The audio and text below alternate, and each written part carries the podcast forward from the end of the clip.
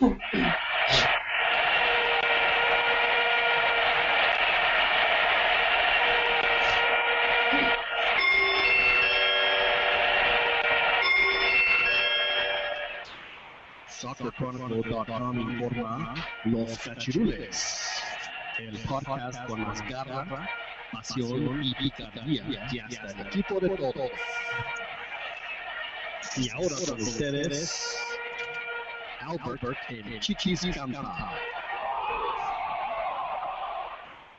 Hey everybody, this is episode 16 of Los Cachirules podcast presented by SoccerChronicle.com. This is Albert, but passing it over to Dan for our hosting. How's it going, Dan? I'm doing good. Uh, hello, loyal listeners. Happy New Year. Um, when are we gonna get me like a decent intro, just so I could like? It's kind of like it's it's like we're fumbling the the baton here. I'll work on it next week. I got some time next week, so you'll you'll have a fresh A and clean one? intro. You, right, you could you maybe you guys could say like Daniel el Pipiripao uh, Preciado or something. You'll have a just a stunning intro that will make make women weep for you. All right. Well, I mean, as long as it does that, then I think I think we'll be fine. So, moving along, uh, like I said, Happy New Year, guys. Um, excited if that's the, the the football's about to finally start up again. Uh, first, I just uh, introduce the crew today. Jolie, hola Sebes. Hello, Good evening. How are you? pretty good right here, enjoying the rain. Is it has it stopped or is it still going over there? No, it stopped. We got a tornado warning. I was telling uh, the guys earlier uh, today, but luckily uh, we're all we're all okay. Um, so happy New Year, dude! Did you get anything good for Christmas? Oh, me? No, not really, man. No, No, nada. Santa Claus forgot about me. I'm thinking Santa Claus maybe saw uh, some of the, the, the, the chat banter and, and decided that maybe you weren't worthy of receiving any gifts. But Yeah, I think that some of those definitely pushed you toward the naughty list for sure. I'm thinking I'm thinking perhaps maybe yeah, that that's the case. I, I have to blame Ronnie. He's he's been a bad influence. well, he certainly has been on on all of us. Uh, moving along, uh, we have John Jagu. Welcome, sir. How are you? I'm great, Dan. Happy New Year and Happy New Year to everybody else. Uh, Santa was a little, you know, he did all right uh, over at the house. Uh, it's been a, a good start to the new year, and it's raining here too, and we need all the rain we can get. So I'm just uh, very happy to uh, start watching some soccer again this weekend. Uh, looking forward to it, and looking forward to another year of Cachirules podcasts. Well, thank you for joining us, man. It's been uh, it's it's uh, it's been too long already. It's uh, kind of itching to get back into it. Um, oh, we have Juan. Uh, Juan joining us as well. Welcome, sir. How's Hey, going? what's up, guys? Happy New Year. Happy New Year. Hey, Dan, I know I have uh, I know about a good lotion for that itch if uh, you want to take care of it. What's the what's the name of it? I got a pen right here. I could write it down. Dude, you're putting me on the spot. Alright, never mind. Forget about it. I can't remember the name. It's a good one, though. I'll send you the link. It, it, you said it on the chat. It was Vagisil. Yeah, exactly, that one. It leaves me a little numb. Is it supposed to do that? Well, you know, you can also use some of that uh, lice-killing shampoo too. That that works real well. Thank God I don't know what any of that stuff is. uh, also joining us from Austin, Texas, we have Albert Campas. Welcome, sir. Happy New Year. Hey everybody, Happy New Year. Glad to be back. So, did Santa bring you anything special? Anything noteworthy that you'd like to mention? No, I think I got some socks. That's Are you about it. serious? That's all you got is socks? Yeah. I need some socks, man. No My shoes. uncle's my uncle used to give me five dollars rolled up into an empty uh, into an empty box of Reds. Marlboro Reds. Yeah, yeah, an empty box of uh, Marlboro Reds. He'd stuff, he'd roll up like a five dollar bill, or maybe like four ones or something to make it like feel a little bit heavier. Um, that was that was a, an occasional birthday slash uh, Christmas gift. It's kind of a nice package, though, right? Sounds like your uncle was a very generous man. He was great. He's great. Ladies' man, avid bowler. And last but not least, Ronnie De Luna. Happy New Year. Hey, Happy New Year, Dan. How you guys doing? Happy New Year to all. We're do we're doing great. Um, since I'm doing uh, the the the Christmas roundup, Santa bring you anything good? Nothing. Wow. I actually got a new phone. So there you go, guys. The last minute negotiations with Santa to get you off the naughty list and put Joel on it. Is that what happened there? I think so. I mean, he pu- he punished us, man. He he made me work on the 24th, on the 25th. We worked the the 31st and the, the you know the 31st and the first you know, you know the New Year. We were busy. Does the menu change for the holidays? Uh, no, no. Uh, it's it's um, it, it's it's it's a basic menu, but uh, it's for, it's for our hospital, so No seasonal atole? nah, they, they they wouldn't know that. They wouldn't the, the, that that sort of client, you know, those type of clients wouldn't know. Christmas lumpias. Do you add those? What's that? Christmas uh, lumpias. No, How do you pronounce it? Lumpias, yeah, yeah, I think you said it right. yeah, no, no, none of that. No, they want you know, you know, believe it or not, some of some some of them even ask for hard shell tacos. Can you believe that? I said, no, we don't do that. We don't do that. We they, we call them roll tacos here. Taquitos? Yeah. No, uh, no tamales or Taco Bell or- right? No, actually, you know Wait, what? Uh, They're not we, the same thing. we we actually uh, we introduced uh, actually this Monday the fajitas. So, uh, you know, northern style, like what you would see.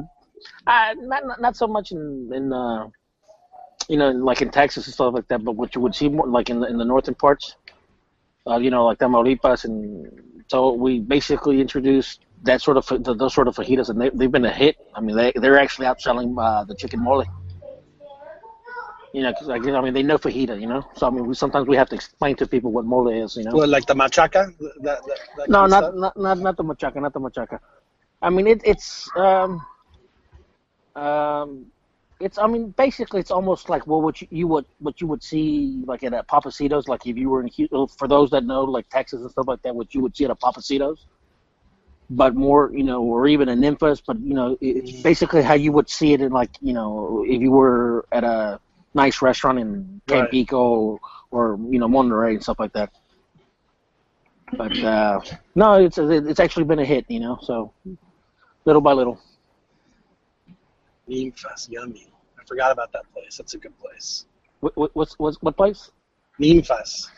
Yeah, well, yeah. Long, I, it's been it's been ages since I was there, but my only beef with her is that she, you know, she claimed that she invented the green salsa. Can you Can believe that? anyone, can anyone make that claim? No. I mean, they've been they've been doing tomatillo man in, in, in Mexico since. yeah, that's what I'm saying. Like that's a Well, well, wait a second. But her green claim. salsa was totally different. It wasn't like salsa verde. It was like a like salsa verde with uh, with uh, aguacate. It was like an aguacate infusion. It's a little different. but even even still, I mean, it's just the audacity. You know, it's like, you know, it's it's like, uh, you know, you know, because I guess the U.S. crowd didn't know any better, so they kind of, you know, like they, uh, they they fell for it, kind of like, you know, how Andres Cantor, like, you know, to the U.S. crowd, he's like the guy that invented the goal, you know, where like if you listen to Televisa telecasts from the 1950s and 60s, you hear, you know, Angel Fernandez or, or you hear a bunch of those guys, Escopeta, whatever, when they were back in radio before television, you know, screaming those long goal things, you know. So it's it's it's kind of like, you know, I guess Ninfas was at the right time, right place when fajitas, you know, took off in in, in, in Texas and then eventually in the entire southwest parts of the U.S. and then obviously nationally, you know. But uh, yeah, man, we worked. Ah, so that was almost a good segue to to, to the football. yeah. Um, but so starting things off, what we'll be discussing today are going to be um, some Liga MX predictions, uh, some of the transfers. Um, but to begin the show, we uh, probably want to start talking about Marco Fabian's transfer, unexpected transfer to the Bundesliga with uh, Eintracht Frankfurt. Um, lots have been lots been talked about regarding his um, his parting, and, and perhaps that's why it's contributed to his inconsistent uh, play. Um, going straight to the to the Chivista here, uh, Jolie. Uh, what do you think? Um, do you think this was a a, a good, oh, I guess a, a, a warranted move? I guess I should uh, the way I want to ask. I, I'm a bit surprised because he's he's been very inconsistent, but I think the coach uh, has been following him and wanted him.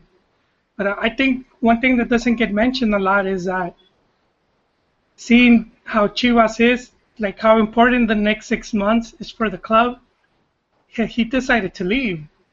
So it kind of tells you how things at the club are, and and there's like mistrust where he didn't even want to he didn't even want to wait for the club to to avoid the drop and then leave. You know, you know what? Um, I know you, you said that uh, Jolie's a Chivista, and I take offense to that, Dano. But we'll we'll take that to to the next to the next one. I But, uh, it's it's the Temok. Uh, it's the Temok. It's a that Temok throws me off. uh, avatar. You know, that's a tribute to Ronnie. But you, you mentioned uh, uh, the team you went to, Schalke 04. They're they're fighting relegation, which to me that says a lot. That uh, obviously. Wait, you did know, he go to Frankfurt? Eintracht uh, Frankfurt. Yeah. Oh, I'm sorry. I'm sorry.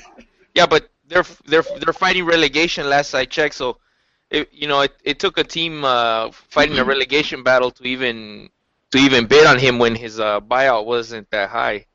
If you look at some of the Mexican players that have left in recent memory, so my my my expectations with with uh, Fabian are definitely tempered as well. I think. Uh, but uh, did you guys did you see Jolie? Did you see the the Almeyda podcast uh, with Vergara yesterday? Uh, I, I it- did, and, and I was talking to Ronnie about it. It felt like a fluff piece. They you were think so? it. I mean, you know, people could see it, and then they ask him a hard question, and then um, and then they don't they don't follow it up when he answers. It's just like, oh, okay, that explains it, but they never really follow it up. So the only one thing where they they played a piece with uh, Nestor, an old recording of Nestor, and then uh, Nestor's talking about all the coaches that have been sacked, and this there was about 13 that had less than a year with the club, Yeah. and uh, he just kind of dismissed it, and, and no one really asked, no one said, you know, no one brought anything up about, you know, that that's a big factor for the team being in in the relegation zone. Yeah, I think they should have. Uh, wow, that's a record. They they they definitely should have. They're too nice to him every time they have. I think that's why they keep having him on. Otherwise, he wouldn't come on, dude. Uh, but I mean, do you do you take uh, do you believe his word that he's Uh, trusting the wrong people? No, man, that's just. I mean, he would have learned. He's not. You know, he's he's a smart guy where he he's managed to amass a fortune. I just think it's it's him. You know, just playing director técnico. Yeah, I like when uh, when he mentioned that he doesn't go into the locker room. But wasn't that the big falling out with uh, uh, Van 't Schip? That he he went into the locking room like at halftime, and you know he was drunk, and Yeah, see, that there's a lot of stuff that I, I I'm sure they, they didn't want to call him out on, and, and it's like, uh, you know the saying, there's a sucker born every minute. So this Yeah. is for, for a lot of the fans that are that are new to the team and, and they're seeing it, and Vergara just comes across as a really caring guy. He's Well, like, he's, he's- to, to me it was uh, Almeyda. Almeyda had the charisma because even uh, even even what's his name Joserra was like you know polishing his uh, his knob, saying, "Oh, you're the you're the first humble Argentine I've ever met in my life." See, I see a lot of similarities to the way Vergara runs his operation, the way Jerry Jones does in the NFL with the Cowboys. where you have an owner that's too involved. And if I mean if you if you think about it, there's been over there's been over 25 coaching changes since he's been there. There's been over four different administration changes. So we're talking we're talking four different over four different presidents and over 25 different coaches in in a span of what uh, 2000 what 12 years. I mean that is just that's ridiculous. I mean, I, I, I mean, what, what basically what you do that sends a message where players don't really respect the management because they know they're not going to be there. You know, they're, they're managers, they're coaches. And I mean, obviously, I, I really, I really think, and this is not just me, like you know, the America taking a, a stab at them and joking at them. I really think that they're gonna, they're gonna be in the relegations, and I think the pressure's gonna mount. Uh, and I think they're going to, and like what Holy said, you know, well, you know, you know, Fabian, you know, basically going to Europe, you know, I think I think Fabian in the back of his mind, he's thinking, dude, if I if I if I get relegated, you know, I don't think I'm going to be going to Europe the following season during the you know the summer transfer. Yeah, but his buyout is his buyout is less than what uh, it's like half of what uh, Tigres paid for for Jurgen Damm. Mm-hmm. This is this is why to me it's like maybe it is his last chance because look uh, that's one thing that I didn't like about Nestor's management is Carlos Salcedo. Yeah. Uh, he has a really low buyout, and I guess they you know when they brought back Fa- Marco Fabian they they also negotiated a really low buyout so these guys can leave and. I mean, I think that's bad. That that's bad business. I But think. but you know you know you know what that that just says how a lot of a lot of players didn't want to come to the club. You basically had to convince them to come, and I, I think that's a better alternative than than what what happened with like Angel Reyna, where where they pay him all this money, and then you're stuck with them, and then then uh, you know Yeah, but Angel Reyna, the re, you know, that was a bad deal because uh, bad management as well. You know, you you bought this guy and then you send him to second division. But look, look, when when you see Gullit crying, that, So that tells you that tells you what you know. People don't want guys- to go to Chivas, man. That's that's the sad reality. Are you So, I guys mean- saying the players hate Vergara? I, I don't. I just think they don't trust the club. It's just it's it's. I think it. They see it for what it is. It's a bad club to be in right now. I mean, Fabian didn't. Not even uh, Omar Bravo wanted to come back. Did you guys notice like when they won the Copa MX that no one like Vergara went out on the field and everything, but no one went and like congratulated him and hugged him. I don't think Omar Bravo even went out there and recognized him. He was just out alone by himself, wasn't he? That was sort of I, I wasn't watching Chiquis. I, I, And Yeah. you, it felt Dude. like a moral victory. he just seemed like a loner out there, and then the players you'd, you'd think they would be like, "Yeah, man, you're an in- integral part in, in us gaining this, you know, this I think he's prestigious probably cup." he's got to be the only owner in the Liga MX that is doing that. I, I, did the Tijuana's guy, you know, all the money they invested, did they jump on the field when they won uh, with Mohamed? Well, the, Yeah, the, the- the Ro- Pachuca used to be that way, but then he calmed down. The what's his name, Jesus uh, Ramirez, What's the guy No, from Martinez. Martinez. Martinez. Oh my, yeah, the Pachuca guy. he used to be really outspoken and stuff, sort of like Vergara, and then he sort of calmed down. No, but he's still he's uh he's very involved with uh, the Martinez the, the the Pachuca group. He's Yeah. he's very involved, but the difference between him and Vergara is that he lets football people uh, uh, uh, football people make a lot of the decisions. I mean, keep in mind, keep in mind that you know Martinez he he he experienced two relegations. I mean, he was in it for the long haul. So I mean, that that tells you something. Like you know, because when he bought Pachuca in, in the early '90s, I mean, what they were relegated what twice. I mean, and and and he still stuck with it. He still stuck with the team. So I mean, in that respect, you gotta give him credit for that. Who knows? I mean, who knows if Vergara is going to jump ship? You know? Yeah, he's also not a publicity hound like Vergara is. I mean, I don't know how many times I have to listen to Raza Deportiva where they call Jorge Vergara, and you know he's on this show and that show, and and you know, yeah, kind of like what Ron said. I mean, he's very much like Jerry Jones in the sense that he has to be intimately involved in in, in, the, in the decisions. You know, I always remember the interview that Bob Costas had with Jerry Jones. He said, Jerry, you've been the general manager of the team for the past, I don't know, 14, 15 years. You have, you know, one playoff victory, two playoff victories in that time. You haven't been to the Super Bowl since. If you had a general manager that had the kind of record, what would you? Said I'd fire him. I know. said, I remember that. Jerry, are you gonna are you gonna fire yourself? Absolutely not. It's like, well then, dude, you know. And and Vergara is is, is is unfortunately for Chivas fans, and it just it, it's very sad to me.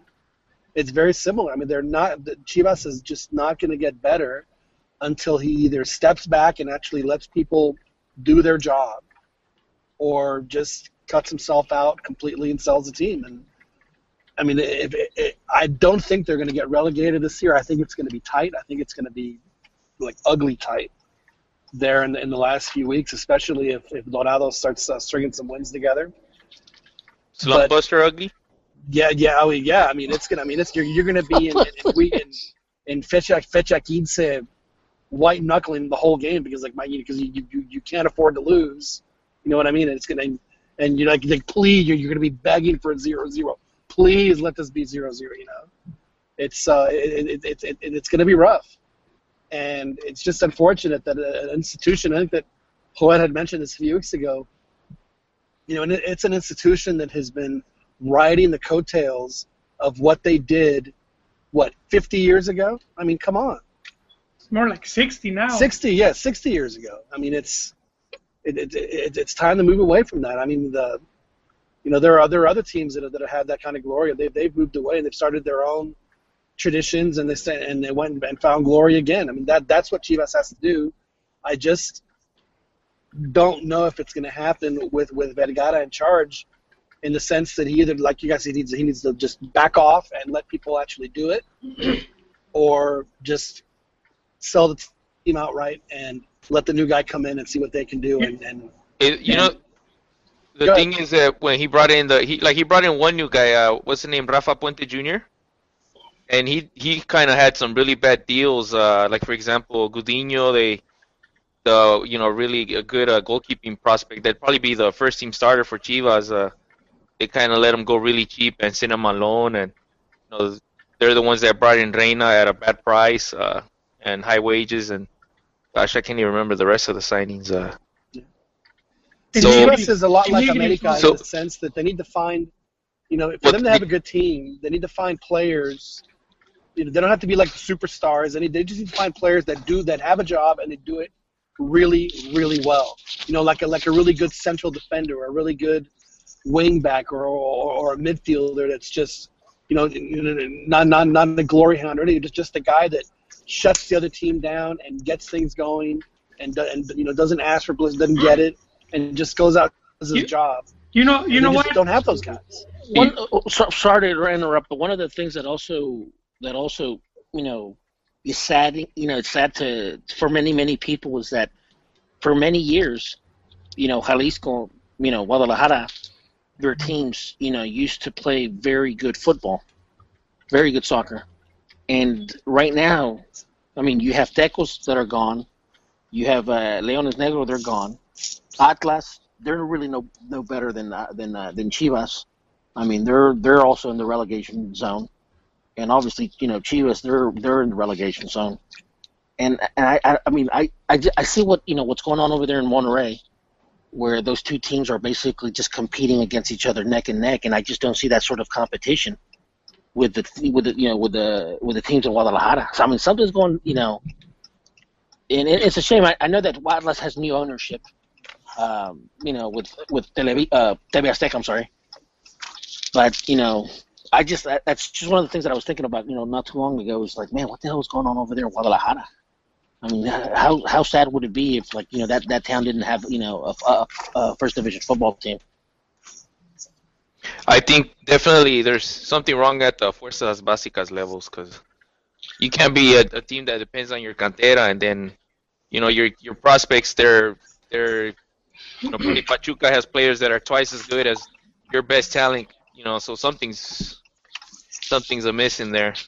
Well, you know, here's another thing that you know that that you know you knew that things were a little off in, in, in Guadalajara. You know, with Atlas, I mean, I couldn't remember the last time Atlas had a foreign, you know, goalkeeper. I mean, they they were stacked with them. They had Cabuto, they had Oswaldo Sanchez, they had, I mean, you name them, they had them. They had Navarrete, they had a bunch of them. And like it, it seems like you know the last you know the last couple months, uh, you know, have, have been foreigners. So I mean, obviously Atlas is not producing what they used to produce. Chivas is not really producing what they used to produce either. Although they never, I mean, although they produce good league players, they never really produce great national team players. Uh, but you know, I, I honestly think the best thing that Chivas could do is, is is Vergara basically just sell out. I mean, just sell and get a new get a new ownership group. You know what? I think it's um, well, how do you say um? Happy New Year, been- Pern. Oh, Happy New Year! Feliz Nuevo Año a todos. Educated Sorry, I people should- say New Year, dude. I should have introduced myself. I was kind of into the conversation. Cultured people say Happy New Year. Pern. Oh, sorry. I'm, I'm busting balls, dude. I'm busting balls. So anyway, what I was gonna say was that um. Did Santa get of- you anything? What? What Did happened? Santa, did Santa get you anything? Tu hermana. Anyways. Aw. So, Oh snap! I so know. and what I Why was are gonna you say, getting? Huh? Why are you getting open gifts, Pern? very, very well said, uh, Pern. hey. I was, I was actually laughing quite loud, but uh, and was accidentally on mute, so but I enjoyed it. I'm glad. I'm glad I could give you something to enjoy. Toma. Well, apparently you've been giving somebody's sister something to enjoy. yep. The whole package right here. Hey, so anyway, I was gonna go back to that whole conversation. That one of the things that I have you guys noticed that like uh, what's his name? Uh, Ronnie was saying that there's been a decline for some time already, and one of the things that you can tell that has helped the decline is how the Chivas overhypes their players. A lot of their players that come out of there, they just been total busts. You know, they haven't produced, and even if they went out there, they came back as a failure. So you know, like Omar Bravo, that's the biggest example. He's their top goal scorer, and he's been there for like a million years. And honestly, he's been just a journeyman that that outside of Chivas, he's done nothing. You know, uh, when he was Deportivo Coruña, trash. He saved Atlas from going to second division. Well, I guess he helped his enemies. that you know, but either Pern, way, Pern, you know, he was a preferred striker of La Volpe. what the hell was that? oh my gosh. Molotov. yeah. Well, anyway, that's my Awesome. point is that they over, that they overhype their players, and that's actually what's been doing them. How do you say bringing them down? Because now you don't have players that were actually good that could have gone through the ranks and. You know, oh well, there's Buffalo. Let's put him on there. He was trash. You know, it's an interesting point, Per. And I don't necessarily. I mean, they have. I don't know if, if it's the team or if it's the uh, the media Guadalajara that does that. But what I've noticed over the past few years, and I mean, I thought that Guadalajara had a fantastic youth system because there were so many good players that were coming out of it. I think the biggest issue for them was is that they were using too many of them at the same time, where they didn't have that veteran presence to help them out when when there was a certain amount of adversity that they'd never had to deal with before, and they, I mean, all they had was each other, and you know there wasn't necessarily a a very strong leader to help them help them through it. I know that Chaton is a, is, is a great leader, but he was hurt way too much. But I mean, I think of how many guys that I thought were just going to be just as great players, like like Cristian Alvarez and uh, the uh, Gaucho, who I thought was going to be sensational. I mean, you just go down the list. Gauchito But- got injured, dude. Yeah, I know, and he got injured after You, the whole. you know, uh, John, yes, John, that, that's about the time when a lot of the problems started because they started selling off all the players like like Maza, Salcido, some of those guys, and they never really replaced them. They would just sell them, and Vergara would expect someone from the from the cantera to Yeah, to slide in, and they weren't really like bringing in someone to of, of that of that level. And Exactly. also Hans Hans left uh, the organization around that time too, maybe a year before. Well, I mean, and, and, and it's sad that it's you know that happened what ten years ago now, and you know, I I guess maybe you know, in, in that ten years, I mean, you, you guys follow Chivas more than I do, but I mean, outside of Chicharito, who has come out of Chivas that has made a lasting impact not only on Chivas but on the national team. Salcido. No, but this was I mean talking about this was after after Salcido left Oh, and Maza oh, left. oh, all after those Salcido, yeah. Yeah. Eh, Um, Mi- Miguel to Sabah had that uh, late bloom. To to me, Salcido, Salcido was probably the the the the, the breakout player that Chivas had because Chivas went years. I'm talking at least two decades without really having a a a star player, meaning that you know national team player, consistent. that came out of their own thing. Yeah. that, that came out of their own exactly. Salcido was you know was probably the first one in 20 years. I mean, obviously they had like you know they they tried to pump up the De La Torre brothers in the 80s and 90s and stuff like that, but they I mean they were good. You know they were the flavor of the month for a while, but Salcido was consistent. Maza he he grew into his own and became consistent. Eh, obviously Chicharito's you know grown into you know what he is right now, but I I, I, I think that Chicharito's Salcido probably the last guy. Well, I mean, I, I think Salcido, when it's all said and done and his career's over, I think he's going to be one of the best Mexican defenders, you know, of all time. Uh, but you know, the last, the last is he one, is he still playing? Salcido? Eh, Yeah. Yeah. but he's not. He's not. He's he's lost a step. I mean, he's Right. lost. It's he's at the end. He's lost several steps. Yeah.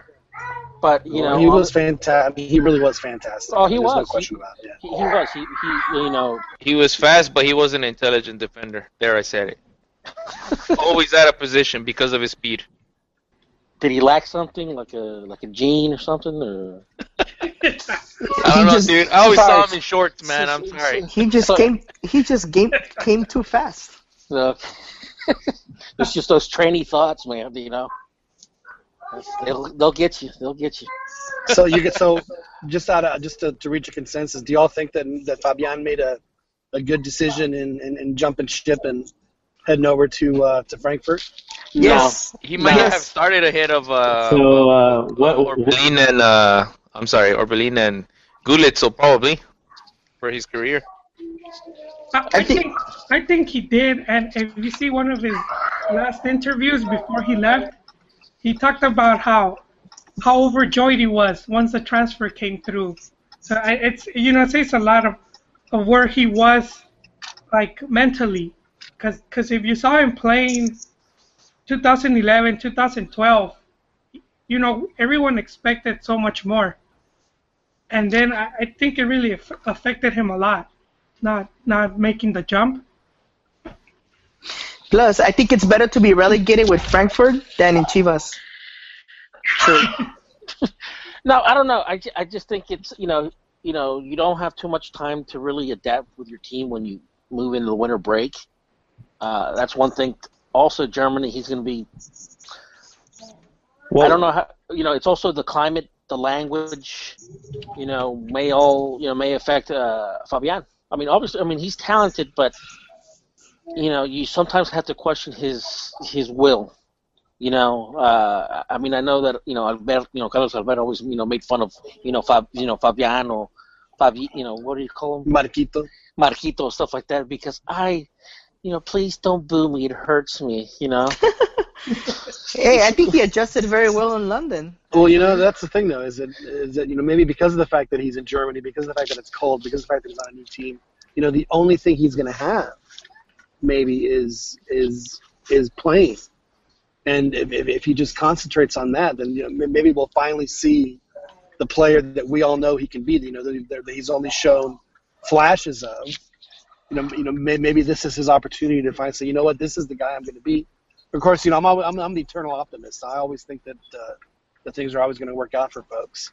I mean, obviously, he has the, you know, maybe maybe, maybe his uh, his his mental makeup isn't as, as as strong as I think, but you know, ho- hopefully that'll be the case. I mean, like I said, if if he can manage to, to play well with Frankfurt, if he can you know find a way on the starting side, you know, maybe help him win a couple of games and score some goals and and help him steer out of relegation, then obviously it's going to be a great move. But if he's you know, just you know on the bench and plays you know every third game or every other game, and doesn't see much playing time and doesn't do much when he's there, then you know it's obviously it's not going to work out for him. But but I I, I think the other thing is going to happen because I think that that that he understands that th- this is it. This is it for him. If he really wants to get to where he wants to be, he's going to have to uh, he's going to have to work at it.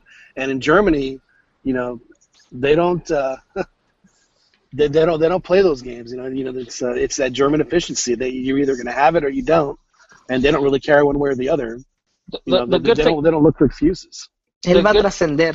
the good thing about you know Fabian is that he came recommended by Pavel Pardo, um, who obviously the coach you know was at Stuttgart and stuff like that. So obviously he's you know he was around uh, Osorio, he was around uh, Pavel Pardo. So that's probably the only good thing that I can see. This is that the The thing is, those guys had a worth ethic on Well, the field. one, one thing that I think hasn't been mentioned though, and, and I think does bear mentioning is the fact that it seems like the team is really betting on him. Unlike some of the other fringe players that we probably thought weren't really worthy of going to Europe, say like maybe Fonseca and, and Bravo, who probably didn't have the greatest. You take that back Experience. Fonseca, dude. I'm sorry. he did manage to do that, uh, to do a, a, a hawk, uh, an eagle dance once. Um, but yeah, uh, I think you know they, they seem to be. I mean, they, they gave him the number ten jersey, the number ten uh, jersey, so it sounds like they're they're expecting him to to save them. So uh, that's in some ways it's a good thing because if if it's the one if the pressure or the um, to be the man is, is what's been lacking. Uh, well, now he's going to have his chance. I personally think uh, uh, Frankfurt made a mistake, but I, I hope I'm, I hope I eat my words, uh, and I hope he does take advantage of this uh, opportunity. Hey, thanks to Chicharito, you know they're riding that Mexican hype, man. Mm, That's true, huh? Actually, Pavel Pardo and Maza and all those dudes, Yeah, those guys actually did well. they were the pioneers of. They won the championship in their first season. It's amazing. They they did it. Um, was it was it more Paveldo who actually pulled the strings, or actually kind of gave the yeah, go ahead and to take a chance on them? It just uh, I don't know. It just seems like kind of like you guys said mentioned in the beginning of the show that came out of left field. Uh, I never thought I'd see the day. Um, I'm really I'm really anxious to see see him uh, see him play and see how he's able to do. But we can't be expecting much either because this is a, releg- uh, a relegation team. So we'll see how that turns out. Yeah. Well, uh, before we change subjects, you know, um, talking about another, you know, player that you know came up through Chivas, uh, Miguel Sabah, who also played in Cruz Azul and other teams. You know, he's retiring after, uh, you know, what, 15 years. You know, he scored a couple key goals for the U.S. national team. The U.S. Uh, national team? No, I'm sorry, the Mexican national team. The Mexican national team. Sorry about that. Had a little brain fart there. Uh, Not the first time. no, what's Yeah, what do you guys? What do you guys think of him, of him retiring? What do you guys think of him retiring? Honestly, uh, I know he had his moments, Yeah. um, but to be honest with you, uh, meh. I think he's going to be there probably with some of the other guys who who had their their time with the with the national team. Like, uh, gosh, I'm trying to think of some of these guys. Like, I mean, Bravo. Cepeda, Chato, you know, guys that were just, you know, they just, they just, uh, Israel they were the flavor. Of the, they were the Stopgaps. flavor. Yeah, they were the flavor of the month for just a little bit, and then nothing. You No, I, I will like like Oh. I posted, like I tweeted. I, I will always appreciate you know Sabah for his brutal honesty. that just that that that Get it out, Ronnie. You've been that- you've been holding this in. Get it I out. know, Yes. I know that hurtful, truthful honesty when he said that América asusta, que le tiene miedo. That was But awesome. Was he, was he at Cruz Azul when he said it? Yeah, He but was. but you know those It feelings were still it. What's that? That that's Cruz Azul for you right there, man. I know. And then uh, what was it? uh, Back in 2013, 2000, uh, El Sambu, El Sambu, you know, said that uh, you know if he's scared, he needs to choose another profession. You know. Hey, I I wanted to talk about Pulido because uh, it's it's Yeah. kind of interesting what's going on. Because Ronnie, Ronnie just wants to pick on Miguel. He wants to Salah. Only Cruz Azul. He's overrated, man. He that Pulido should just come back to Mexico, beg for forgiveness, and No, and No. that's went out to reach him, right? there's The this thing one thing. can't. Well, Check it out. Go ahead. Go ahead, Jolie. Go ahead, Jolie. I don't know if you guys, you know, I thought I thought it was gonna be a done deal once um, once the the TAS ruling, which is uh, um, Saying it in Spanish, but uh, the Court for Arbitration of Sport, you know, they they ruled in favor of Tigres, so I figured at that point, you know, he would be returning at least to Mexico, but but that uh, Olympiacos is trying to negotiate him. I'm like what's going on there, you know? How how did they manage to to pull that one off? Which led to my next thing about the importance of Pacto de Caballeros. Hello? Yeah. Yeah. Continue. Go on. Okay. yeah, I'm used to you guys interrupting. Um, I'm just waiting for it. No, no. So I mean, I think I think it's it's it's like I haven't heard any news on that. Like like what? It's How- because they're a bunch of that? primitives. They're a bunch of primitives. That, How is it even possible? You know that Olympiacos practically they're they're practically stealing him. Yeah, that doesn't make sense because doesn't Chivas own 50% of his rights? No, no. that that was with? that was Higuera trying to uh, trying to negotiate Pulido, and he, he tried to get him again, and he and he failed. No, no, no. Uh, when Nestor was still here, though, they bought 50% of his rights. No, they, they they did a deal that that they would, but that was um that was Higuera's deal. That was in Nestor's deal? Nah, that was that was all Is- Higuera. Because And uh, what's- Nestor, And what's sir. the deal with them? What's the deal with them asking 22 million for Pulido in the first place? I mean, it's not even theirs. he's not even playing. Never mind, he's not theirs. Well, well, if you if you heard the interview with with Vergara, he talked about how they, they wanted to send him to Belgium, like to a second Good for division team or something like that on loan. Hasn't Tigres made the argument though that it's not Oli- um, Yeah, I for haven't- Olympiacos to yeah. sell? That's the thing. I haven't heard anything from from Tigres. It's like they, they haven't said anything. I, just Well, like ultimately, the only one that's losing out here is uh is Pulido. yeah, he already lost a lot. I, he probably practically threw away his career. Do you think there's no more comeback from this? Well, he's got to start dude. playing. That's that's the thing. I mean, at, at whatever at some point he needs to get this thing resolved and just start playing wherever. Yeah, well, Europe's gonna be difficult because cause he has uh you know he's a foreigner, so Who's done nothing in the last two years? Like hardly someone you want to really. But on the flip side, if if, if he goes on a free transfer, then he could probably come cheap, and he could probably get a maybe find a place on a on a you know second tier type of league on a on a mid table lower lower table team. Who knows? Frankfurt. Or there Chivas? you go. you were gonna say Chivas for a second. I would still bet on Pulido ahead of, of Fabian if, if I were Frankfurt. If we're gonna go the, go in that direction again, but I don't want this to become the, the hate on on Fabian show because I'm sure people will start crying about that. Uh, he's one of the players that was not really too overhyped, and he was actually good. I think he, the way he performed in 2012 and for the in the Olympics was just phenomenal. Well, I think a lot of us kind of already had him shoot in as, as like one of the guys that was probably going to be starting for for the national team at some point. The thing is, you had a good uh, you had good cooperation between uh, Pulido, Fabian, and HH. That's why that's why Pulido scored all those goals because you had H H doing a lot of the dirty work and then combining with Fabian to put the last touch, and it was just it was beautiful. But I think you guys maybe, in my opinion, you guys your memories are a little little off there. Giving Well, all the all the credit. Well, I guess my my thing with Fabian is that like the times that I guess most of those times that I've seen him shine were in those were not not to diminish that, but I just like to see him be somewhat consistent. I've never really seen any kind of like in league play. I've never seen it.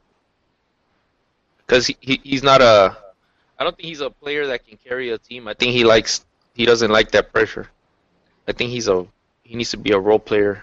and that's what makes this whole move uh, so um, interesting. Is that you know what, what's what's going to happen is is is he going to be able to handle? Because do you guys agree that he's going to be the guy that that they're going to be looking to? He's got to become. He's actually becoming the savior of Frankfurt. If you look at it that way, that he that people are going to expect that from him. It's going to be a lot of pressure on him. And uh, Yeah. maybe guilty by association by with the whole Chich- Chicharito success that uh, maybe I think the expectations are going to be thinking like, yeah, well, we're going to be expecting you to deliver. Although that's kind of a, a silly uh, assumption. You know what though? At the same time, maybe it's a no lose. It's a like a win win for him because if he doesn't do well, nobody expected him to do well. For But if him, he does, yeah, for, and if he does well, maybe you know he's back in the national team, right? The national team picture. Automatically. I mean, that's been typically the the case is that if if if you're a starter in Europe, it usually translates to, at minimum, um, you're going to be on the bench for the for the national team at minimum. But yeah, I think in, for from from his perspective, it's absolutely the right thing to do. Um, I don't think there was really much for him to do at, at Chivas. Um, I mean, at least this presents like a whole new challenge uh, for him. Um, I do wish him all the luck, even You know though it what, doesn't really sound like it.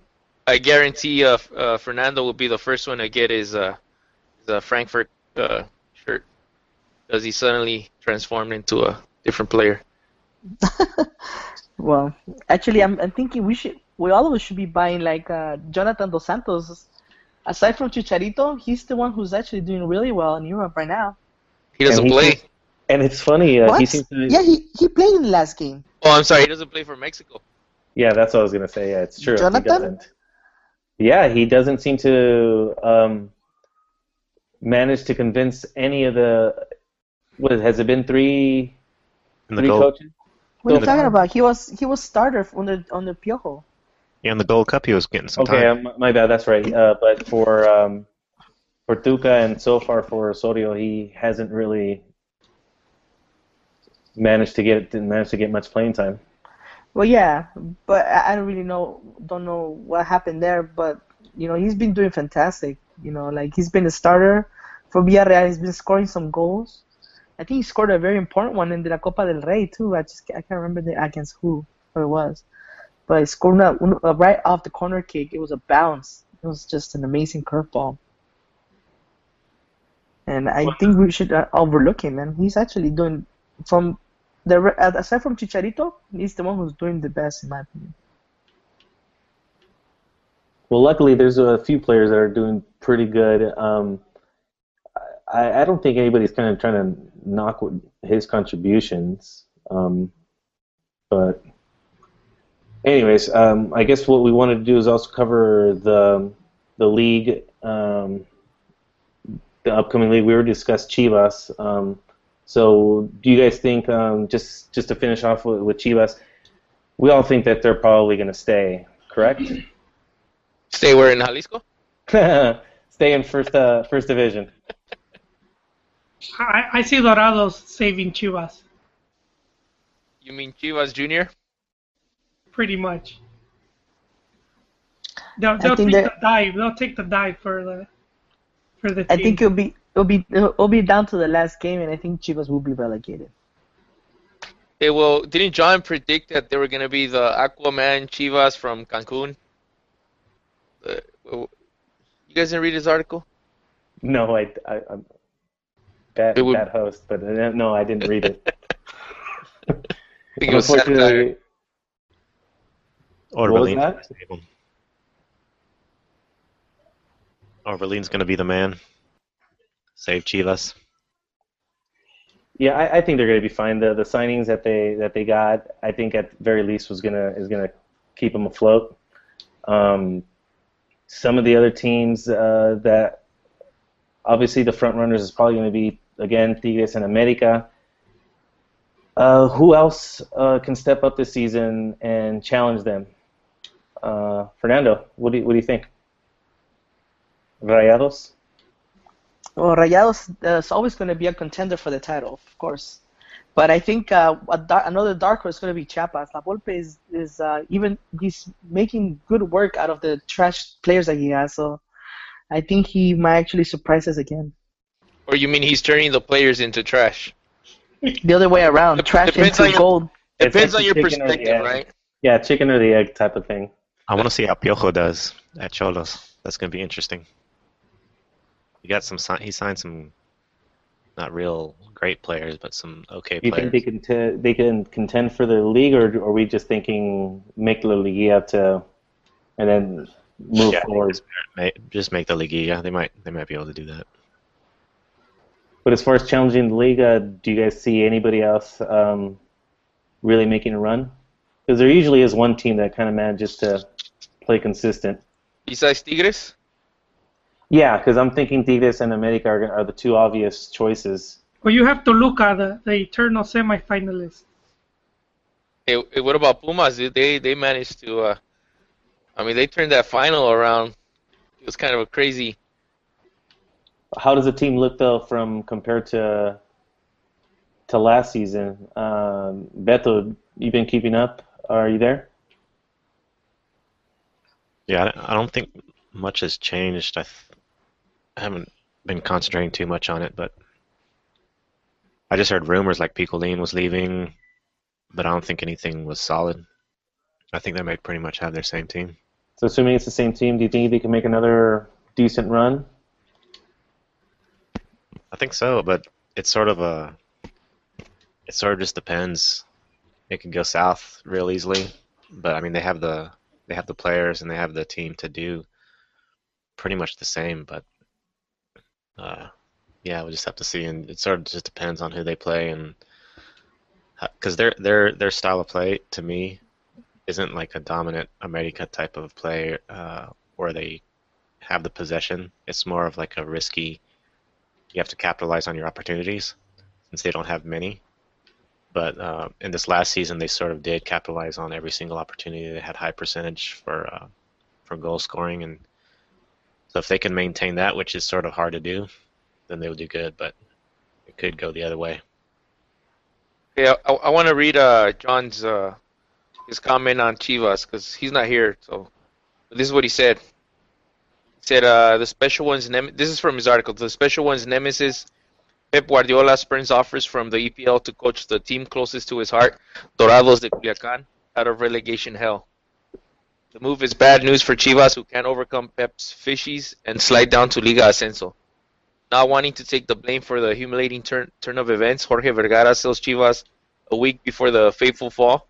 The new owners move quickly to swap franchises with uh, uh, promoted Atlante. Chivas becomes uh, Aqua Chivas de Cancun, while Atlante de Jalisco plays Ascenso games in the OmniLife and draw better than Chivas ever did. And I think Jolie told me he agreed with this. What? oh man. I think it's uh, excellently written. Good predictions. Oh yeah, it's it's, it's um, Uh, I have a feeling that Cruz Azul's gonna make a run. have they made actually any additions to the team to Uh, yeah, they have. Uh, they have. Um, I, I don't know. I just think it's. uh, Um, I mean, their the, the their signings are a little bit interesting. I mean, And- I, like I said, I mean they they, don't have a on paper they don't have a bad team. You know, boy, you know is not a. Obviously, you know he hasn't won a title yet, but his he does put teams that are competitive. You know, and the guy, believe it or not, like I said, he he hasn't won a title, but I've seen you know some of these teams. It's like you know with the limited team, he's been able to to get you know pretty good results. I I, I think that boy, uh, you know, I'm not gonna say that they're gonna win it, but I think they're gonna make a run for it. So you think he's a better manager than Zinedine? Z, uh, Zinedine Zidane?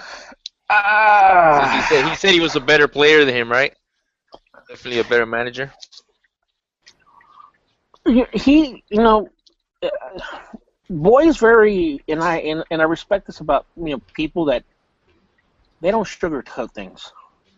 They tell you like it is, and that comes across as, as abrasive to some. To others, you know, I, I, I uh, you know, you may say he's impulsive. You may say he's, you know, arrogant. But you know, his teams. I've always, you know, you know, with Cruz Azul, was the Morelia and stuff like that. I, uh, I think, I think he, he's a coach that that should be in the in the league. You know. And I and I think that he'll put his stamp this year with the team.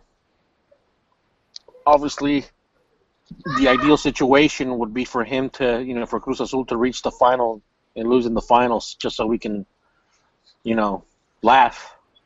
Keep the lulz. yep. But I, I think one of the reasons though that they that they root against him or that they don't like him is is it's not so much because he tells it like it is. He tells it how he sees it, which Yeah. is a, a big difference. Um, I think a lot of the things he's, a lot of the things he said is absurd. I mean, the way he hates on Giovanni is just it, there's really no sense to it.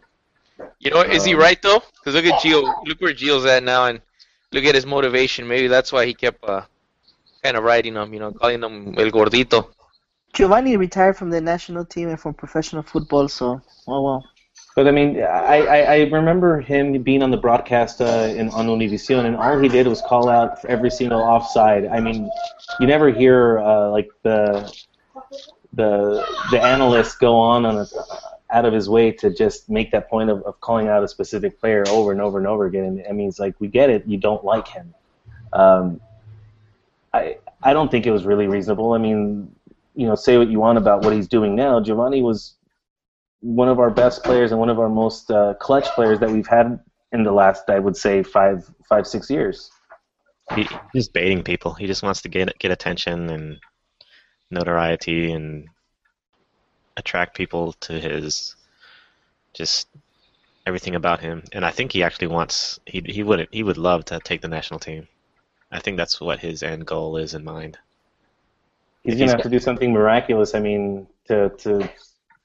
Well, one, I guess going to have to actually do it poorly, or they're going to somehow they're going to have to run him out of town, and he's going to have to do probably win a championship with Cruz Azul if he wants to. If he have if he wins look. with if he wins with Cruz Azul, the national team is his. Yeah, I'm not Yeah. saying immediately. I'm not saying immediately, but like yeah, if he wins if he wins with Cruz Azul. Okay, if he and, and in the future like in a couple of years or whatever. Eventually Don't he, laugh. Don't laugh. That's be nice. And if the, if the Easter Bunny makes a delivery, you know, we'll have a bunch of candies and eggs and shit stuff.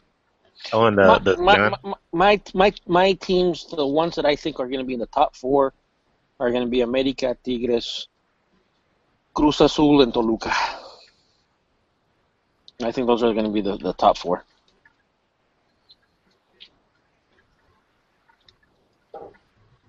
I think just just because of the way they're playing, you know, and the roster and the depth and everything, the coach, you know, how they're being coached and how they're being administered. I think you know, obviously, Cruz, uh, America and Tigres are the are the clear favorites in that regard. As Holy said, Joel, you know, uh, Toluca, they're like right now just on the they're the ya merito right now. They you know they're constantly in the semifinals. Um, Well, they're never going to get past it if they continue to play the way they did. Um, I think you know, Ver- uh, not uh, uh, Cardozo. You know, Ca- Cardozo's not a bad coach. He, you know, he uh, he just he, he seems to change a lot in the playoffs, and I think that experience will teach him. You know, uh, you know, soon. You know, the hey, just do what you were doing in the regular season. You know, because I mean, they they play during the season. They play, you know, they play pretty good soccer. You know, What he's not a. What's that? my prediction on America. Either uh, Nacho Ambriz wins a title or he gets Mhm. fired during this this coming season. Do, do you guys do you guys think it's gonna affect America not having had a preseason? No, uh, in fact, one of the things that's going to help America is that you know, come March, the uh, the Champions League will start up again, So obviously there's going to be rotation of players. So you know there's going to be more players that are going to be you know, you know playing, uh, and I you know obviously Ambriz is going to have you know going to be able to choose from more players, you know, as opposed to just you know like if you were just playing like the the, the season and obviously you know, you know how they use Copa MX right now. You know a lot of the teams to basically play the guys that aren't playing in the league or play the It looks like we lost Ronnie. Well, you know what? I, what I wanted, I guess, while Ronnie comes back, I wanted to bring up Atlas, and uh, weren't they supposed to get uh, Ronaldinho in and uh, and Rafa, and I'm not sure who else. I that's that was a rumor. Um, at least that's what I had heard. I did any of. Where's where's Rafa? They, Rafa's with him. He's not going to help though. we'll see, but what about Ronaldinho? Did they sign him? no, Okay, I'll be quiet. Sorry. not that I've seen. I, I heard those rumors also, but I haven't. I haven't seen any uh, anything validating that he's. attached Just to- to touch on one of the the. the Sorry about that. topics. Sorry about that. Go ahead, Ronnie. It's that Obama phone. Sorry. You got one of those too? No, hell no. Take her. You got Obamacare, not Obama phone. yeah. Um, just real quick, uh, just touch on on on Ambriz's um, fate uh, after this season. I think he's going to have to either win the league or or win the the Champions League again. Um, it's kind of interesting. I'm wondering if, if how long are we going to be looking at, at this scenario where it's going to be Tigres and America, the, the clear favorites, um, going into these competitions. But um, I think America, I think Nacho is going to be okay as long as he wins one of those two. Well, he's got to control his players too. He got to get reduce the red cards, yellow cards.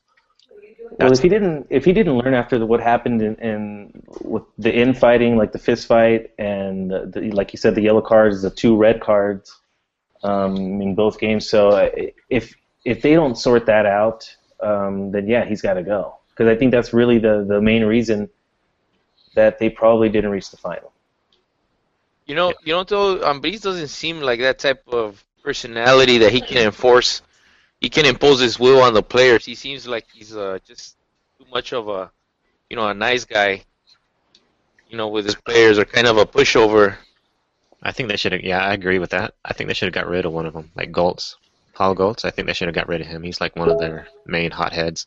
You can't get rid of Sambu because that guy's just too good. But And have they figured out his uh, contract situation? I know he's been um, he's been He, wanting already, to he, resign. he signed. He signed. Did he? Okay. He, yeah. He actually signed when he was in uh, Japan. When is Wemis coming back? That Uh, don't know, but uh, it came out. What is it? Yesterday or the day before that uh, Cortez still hasn't called him to see how he's doing. damn. I I know that's what I'm saying. You know, I mean, hell, when uh, when uh, was it Sambu had that accident? You know, when in in Sambu was just a freak freak accident when uh, when Crozas from Cruz Azul was injured. Boom! That, that that night in the in the morning, you know, you had Sambu and you had American, you know, America officials, you know, calling Cruz Azul and calling, you know, uh, Crozas up, you know, and saying, "Hey, how you doing, buddy?" Pobrecito. Uh, well, I mean, it's you're you're looking out for a colleague, you know, a fellow a fellow guy in, in, in your trade. You know, you're looking out for his well being. So, I mean, it just shows you how, you know, a player that plays in Mexico's leading university still has no class. You know, no education. Yeah, well, what's the uh, like? That's the same comment that uh, Moises Munoz said. Like, this is supposed to be the leading university, and why are they making these uh, these racist comments and stuff? But these guys ha- aren't. What aren't comment? What the, what comment are you referring to? yeah, which one was it? Which one? I lost track. Refresh my memory. yeah. You know, you know what, Ronnie? You mentioned too about Marquito crying. Didn't Ricardo Peláez also? He was crying because they were getting mocked. I can't remember what game it was anymore, but it, it was definitely this. This uh, it was recent, this last month at least. No, no, he was. That he didn't appreciate the booing or Here, you No. know what? I'm gonna No. Google it, now, man.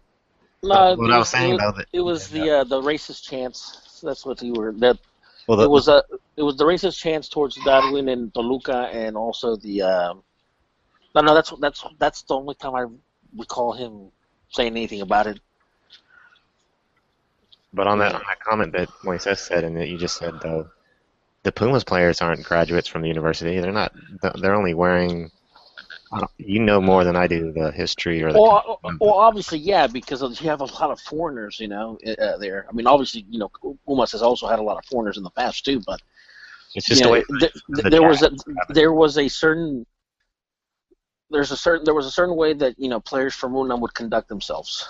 You know, even though you know a bunch of them were not you know college educated or you know or, or graduates, they were expected to conduct themselves in, in a certain manner.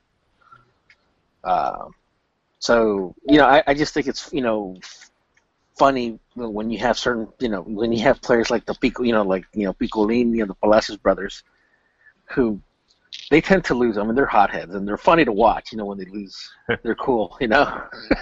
You know, man, they're like they're fools and stuff. yeah. But no, be- but I just I just thought that was interesting. You know that uh, you know Cortez you know still hadn't you know contacted the. yeah, that's. Yeah, I don't know the details on that, but yeah, that's sort of that would be messed up. So Yeah. that that was the um, that was with uh, Darwin Quintero and uh, Darío Verón, right? The thing that happened on the field. Uh, Yeah. That was the that was the last one. Yes. That was alleged, though. Allegedly. Yeah, that was patadas de ahogado. Yeah, it's funny, like the screenshots of his of Veron with his mouth open and stuff. Hey, look what he's saying. a still a still photo of it. No. Okay. Well, I'm Yeah. still, you know, I'm still uh, wondering what the report, you know. Keep in mind that the FF, the, the Mexican Federation cleared him, and obviously I think they cleared him just because they just didn't want to deal with it. But Mexico's actual, uh, you know, their their their government agency that actually deals with, you know, with discrimination, they still haven't made a ruling. So it, it could very well be that you know once the season starts, and that government agency wants to be in the news and you know want to be and they want to be relevant, they may come out with that report. So I think it, it would be interesting to see once they do come out with that report to see if they really did the investigation. You know, if Veron said it, I, I think the field, I think the press will have a field day with it. Well, ultimately, it's dependent upon whether or not they have any kind of evidence that, like some kind of recording. I'm assuming, right? Where because I mean, I'm assuming they're not going to just be able to just take the word out of one guy and just and make a ruling based off that. True, true. But I mean, if there were witnesses, that could uh, that could pl- play a, a factor. Like who? Who's That's gonna write out? Saying. Yeah, like that's what I'm saying. Like wh- um, anybody who who would speak on, it's going to be coming. Like you're not going to hear unless it came from a Pumas player, which that's not going to happen. Um, No, it's 'cause going they to don't because they're they're not uh, they're shady you know players now over there at Unam. they're not they're not the uh, they're not the educated type anymore. They're certainly not setting an example of, of uh, representing the, the, the institution of, of Mexico. Nah. Definitely true. So you want you want them to narc. You want them to be like to be rats, to be like to, to tell to basically tell tell everybody what's going on in the field. So I mean, well, obviously, uh, obviously, I mean, Dan, uh, this this goes to you. This question: If you're if you're the uh, the agency that deals with discrimination, and you have it on, and you have Darwin Quinteros, who would you believe, Dan? Who would I believe? Um, I think it goes to a point more similar to any kind of criminal case where you'd have to have evidence one So way or another. Basically, vote you would vote vote against Darwin, just Yeah. because yes, because of for lack of evidence. okay, not because of his skin color. Absolutely not. No. I'm kidding. I'm kidding. No, no, no, no. Um, Okay. I will. I would actually go the same way as Dan. Like, uh, there's just I no bet you would. evidence. There's no evidence. Yeah. Palazos. You know, I, got- I really do have to keep my camera off because like I I keep it on and then I get you guys all like hot and bothered. Yeah. You should read the chat. No, so yeah, that's uh, that's uh, that's I, that would be interesting. You know, I, I mean, I don't think I don't think the government agency. I think they're going to drop it. You know, because you know it's already passed, and you know, cool heads have already prevailed, and obviously, you know, I just I just think uh, I don't know. You know, I, I- I think it'd be funny if they do if they would come up with it. You know, if they did come up, you know, with the investigation, because I I really don't think that you know the Mexican Federation did anything. I think, like you mentioned, though, like if they went ahead and did something like that, it's it's it, it would come off. At least personally, I would it would come off to me as more of a publicity stunt to make a point. It's like, look, we're like, look, everybody who's paying attention, we're we're we're we're handling this. You know, it's like almost like a precautionary measure to make sure that there's not even um, any kind of um semblance of of uh, of kind of discrimination and and them letting allowing it. And but I don't think anything will come of it, and I don't think it should just based on, on the lack of evidence. But we'll we'll we'll see how that pans out. I, I just saw on, on Twitter that uh, America has such classy players that two of them, two of them were suspended for the first uh, for the first fecha Yeah. uh, Yeah. from cards. well, at least uh, Herrera is one of them though. So you got two two Americanistas and then one Pumas who won't be playing the first jornada. That's Yep. not too. That's not That's- too bad. I mean, I thought you were gonna give me something more juicy as for like they did something like stupid uh, during the off season to get themselves suspended for the first game, which would have been. Yeah, On another Like, note, something juicy. there are there are trading methods. Uh, I'm sorry to interrupt you, uh, but Uh, there are trading methods. Remember that video with uh, I think it was Germán Villa and Cabañas. There are trading methods that, that are employed at America, which I don't want to get into. Go ahead, Beto. yeah. Go ahead. What were they doing? Uh, how Oh, can no, you that was when they were on a, that's when they were taking the picture at the beginning of the game, right? Or who was that? That was America too. No, it's when the Cabañas and Villa were Are you talking about that stretching photo? Yeah. Oh Lord. Okay. No, Yeah, they're, they're stretching each, each other's uh, the Yeah. No. I- yeah. Yeah. there's too many incidents to count. Dang. Yeah. You know, th- Makes about sense. Where the guy up front, you know, you know the guy, in, the guys in the front, uh, Oh yeah, and then the guy comes up from behind them and starts, it starts goosing them. yeah, for the picture. Those photographers are just awful, man. Like, I I mean, the guys are playing are like you know playing grab ass, and then here these like these little vultures are just waiting to, to, to just catch that one little moment to, to snap a photo. It was a video. It wasn't a. It wasn't a picture. It was a video. Well, I mean, Yeah, yeah. Never mind. I was trying. no, but I was gonna say, I bet you Cabañas is right now at his, uh, you know, at his bakery, just you know, thinking of that. God, I wish you know, Villa was playing grab ass with you right now. Man, poor guy. Dude, speaking of Cabañas, man, he's. I feel sorry for the guy, man. I think you have to. Um, I mean, his the wife and lawyer just left him with nothing. You know. do you want to just um briefly? Wait, what happened? He got a divorce? Yeah. kind- His wife divorced him. Yeah. Yeah. I mean, he just uh, obviously, you know, he's not at you know full capacity anymore, obviously because of the you know the gunshot to his head. But you know, just you know, a couple months, couple couple months back, like two three months back, you know, you know, I was reading that uh, that he was basically playing, you know, like third division, fourth division over there in his native country, but I mean, he wasn't even getting paid. Uh, he's working for his uh, parents' uh, bakery, which is when you look at the pictures, I mean, you could tell it's like you know almost like a rural town. I mean, nothing extravagant, nothing that really would you would make a you know living with. I mean, that's what it appeared like, you know, on the on the on the on the video and the camera.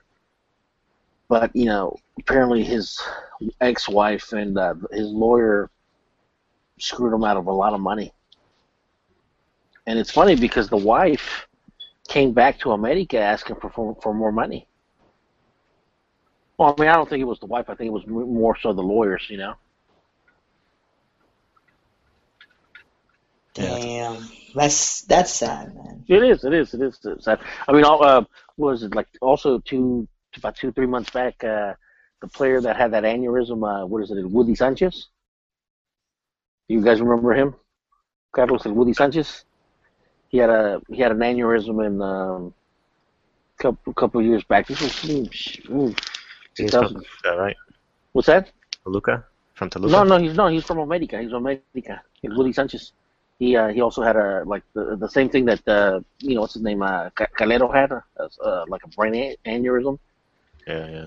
but uh, he wasn't able. I mean he I mean he didn't die obviously, but uh, you know he recovered, but never to the point where he would be playing professional uh, sports.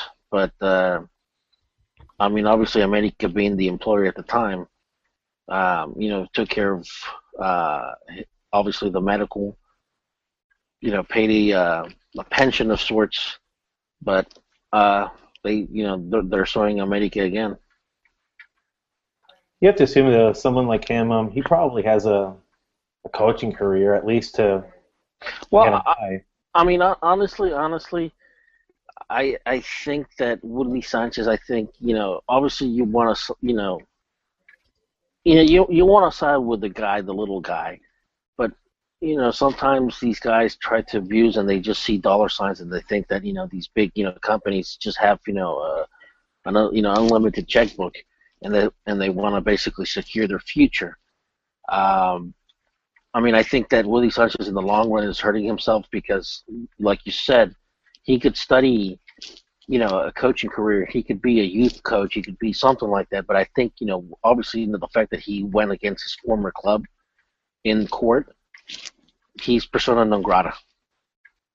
I mean, he's going to be like, you know, he, he'll be the equivalent of, of like Salvador, uh, you know, uh, Carmona, someone that will never ever work again in, in, in football, at least in Mexico.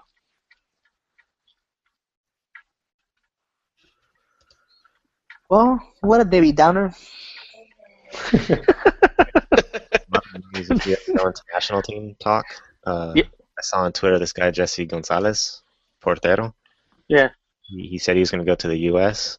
and actually I think he accepted the call up. Yeah. He's now rejected it and said he's going to the U U23s for Mexico. No, no. Is that the one that we were talking about in uh, Facebook? Uh, Beto? uh, I don't remember. He's he's in Dallas, FC Dallas. Yeah, yeah. Because remember, uh, there was one uh, where he, I posted he accepted, you know, the, he's the under twenty. He accepted the U.S. call up, and I'm thinking, and I thought, and I thought I said that the reason I think he probably has taken that is because he knows himself, where he knows where he's at on, on the totem pole. Because you have uh, uh, Richard Sanchez from, you know, the guy that was with FC Dallas. Uh, you know, obviously he does well. You have Gudiño, uh, what's it, Gudiño? um, over there in Porto. And obviously, you right now, I mean, you have Ochoa, you have Corona, you have Talavera, so you have a bunch of guys that are above him right now, and obviously the younger guys like uh, Gudiño and, and Richard Sanchez. I don't know. I mean, I don't know if that was the best move for him to, to stay with Mexico. I think he was probably better off going with the U.S. To be honest. You know, I've heard, I've heard from some some fans that he's actually uh, he might be better than Gudiño right now. So he actually has a chance of uh, you know getting playing time with uh, Mexico's first team in the future. If, if I was him, I would have secured something. I would have I would have secured some type of guarantee or something from Mexico before doing this because he left them hanging. he they only called up two keepers now because because he left them. So it's like a sort of a big So- deal. Maybe maybe How Chivas is gonna do something like that though? mm, signing with a first team in Mexico is my guess. Some kind of maybe Chivas is gonna sign him. Hopefully. Mexico's not going to, you know, that the the federation's not going to give these players that sort of, you know, like they're not going to concede that. You know, they're not going to concede, you know, playing time or, or, or I guarantee you, if you come with us, you know, you'll have a you'll you'll be a you'll play this tournament or stuff like that. You know, I, I don't think the. I mean, Yeah. they didn't do that. They didn't do that with Nery Castillo. You know. They, that's what I was gonna say. They did it for Nery. Why couldn't they do it for uh? No, they did. Very, they didn't. do- They didn't. They didn't. Allegedly. Allegedly. Allegedly. And America never, never uh, financed any refs, uh, car loan or or house payment, right? Allegedly. Well, now, now the alleged, the allegedly was Pachuca. Uh, you know, with the Martinez group, basically allegedly, allegedly doing Bummer. that to, uh, to what's the name, Ramos Rizzo and and uh, Archundia and stuff. Oh, I thought you were gonna say about the the scout that was uh, the Cocas. He allegedly uh, asked some players for a. He was a Pachuca's head scout. Yeah. Pachuca, Pachuca, like I said, man, they're uh, they they they're a little too involved. Not so much in the oper- in the football operation like the ownership, but I, I think they're a little too involved in uh, in the federation, especially in the officiating. Like you know, when the officials go to Pachuca to the University of Football to have training sessions, apparently, like they really roll out the red carpet for them. Obviously, with the facilities and stuff like that, you know that they have over there. Yeah. I wanted to touch real quick on the on the goalkeeper. Yeah. I don't necessarily think it's that a mistake, even um, um, or I could see how it would be a mistake if he did choose going with the U.S. because there's no guarantee that he's going to be that he's going to be able to lock down a spot there. Um, I mean, the guys that they have, I mean, Guzan looks like he's next in line. Not that he's like uh, incredibly good, but but I, I I don't see anything that that, that he's going to be able to replace him anytime soon. And it's not like uh, Jurgen Klinsmann has these Mexican American players haven't exactly they'll get called up, but they don't seem to be consistently called up or and become like um, like legit players for the actual team. They look like it seems more like they played bit roles. You know what? This their their January uh, call-ups for the U.S. team. They're not really. They're like experimental, like looking at players they they might consider one day. So even even if he did accept it, it wouldn't cap tie him, but it might it might cause uh, Mexico to not call him up anymore because he's not kept tight to Mexico either. So Well, on this article that I'm reading, it, uh, it says that he just got barraged on Twitter, but it also says that the the Mexican Federation um, pressured him. They said, "Don't go to the U.S." So you know, so they're. I don't know if that's a show of interest, but it was pretty much saying, "Don't do that. That's not the right career path for you." Well, how how how little does uh, Yarbrough feel then? I mean, in, Ventura Alvarado. those guys, uh, they're cap tied, right? Well, yeah, they're cap tied. They're officially cap tied to the U.S. and, and and I mean, and when when they asked, you know, Yarbrough, and when they asked, you know, Ventura Alvarado, they they basically gave cliched answers, you know, like the type of answers that you would expect a professional to to to, to answer. It's like, well, you know, Mexico never called me, so I mean, so they were avoiding the question as to like, you know, who would you? have choo- It's like, well, no, Mexico never called me. Well, he said in an interview before Yarbrough did. Yeah. Uh, he he said, "I would go with Mexico, um, and only go with Mexico." I So don't. he- Remember, I never saw that one. I never heard that one. I did hear from Ventura Alvarado. I mean, and you know, when he was asked that question point blank, and he said, "Well, Mexico never did call me." Yeah, I think they're a For- little. for some of these players though, you can always say though that they wouldn't be called. Yeah, exactly. They're a little bit older. This guy's younger, so he has sort of some time and flexibility. Those guys are older. They knew they would never play for Mexico, so take a chance with the U.S. Well, well, I mean, what most of the players, most of the players that are on the U.S. or that were basically born in the U.S. or part of the U.S. system that are, you know, in the Mexico's youth teams, it seems like most of them are defensive or goalkeepers. You know, I, I, I don't, I mean, I really can't think of players that are really, you know, on the offensive side. Gomez, Herculez Gomez, but he was born in Las Vegas. But he, but but he his career really came up. You know, he started to play better when he came to the U.S. or when he came to Mexico. yeah, What's that guy's name? Uh, the Carlos. Uh, he was with Chivas, the bald guy. Uh, uh, I don't remember his name, but He, he Um, grew up in the U.S. Carlos Ochoa. Carlos Ochoa. Yeah, yeah. But you know, the point I'm trying to make is that you know, I think one of you know the, these you know the Hispanic you know this Mexican American players that are you know playing here in the U.S. and then trying to go to Mexico, obviously to for more money and to play in a better league. I think you're going to see keepers and defenders, not so much players on the attack, because obviously I, they're not playing in a system that really handles the ball well. You know what I mean? Like uh, Cabañas. Oh, Jesus. Come on. No, I get, I, I get exactly what you're saying. They don't have the technical skills in the U.S. You're not going to grow in the U.S. with technical skills like you would in Mexico. So they, exactly, exactly. So you know, I, you know, I. Juan, is that true? I mean, you're, you're, you're, you know what it is? They they haven't gone through the Cascarita legend uh, training method, is what it is. that's, northern, that's northern Mexico, though, man. So I'll give you guys some props. And you you guys developed Landon Donovan. Cascarita. Well, No, actually, that, that that guy was trained by a uh, an English guy. His name's uh, Clint Greenwood. He's uh, he was a good uh, he's a popular youth coach in his time. But didn't he grow up like playing with Mexicans and learning Spanish and in San Bernardino, I think, which is predominantly Hispanic, I guess. It's it yeah, it's mixed. I mean, you got Arcadia there, which is you know Santa Anita, where Santa Anita Park is at. Uh, uh, but yeah, he grew. But his his main coach that he credits for developing his technique is uh, Clint Greenwood.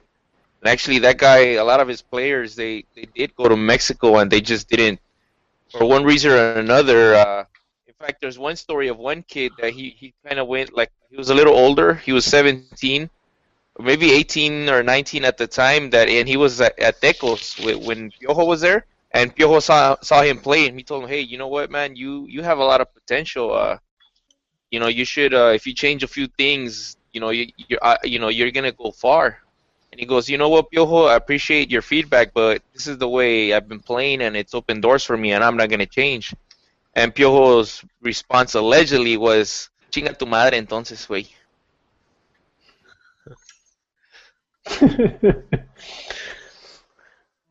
well to, to Yeah. that note that, uh, Typical Mexican, man. That's amazing.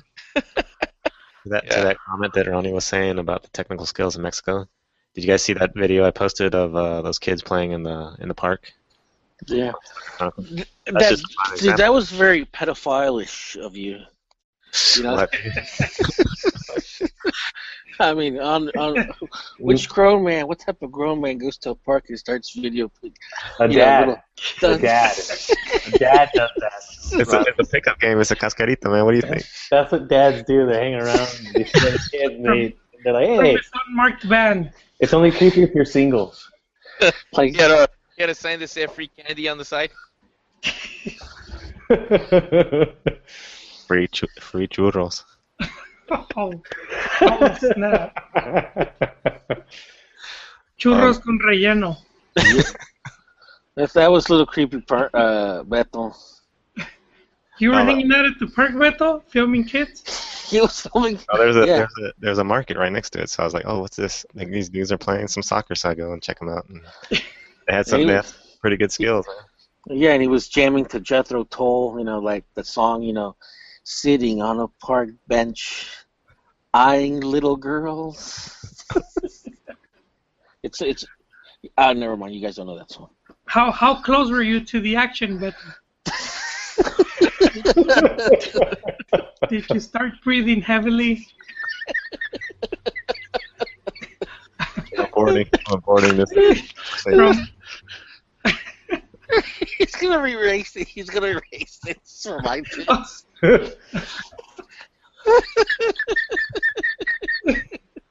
I'm just glad to hear Joel uh, pipe up and start speaking.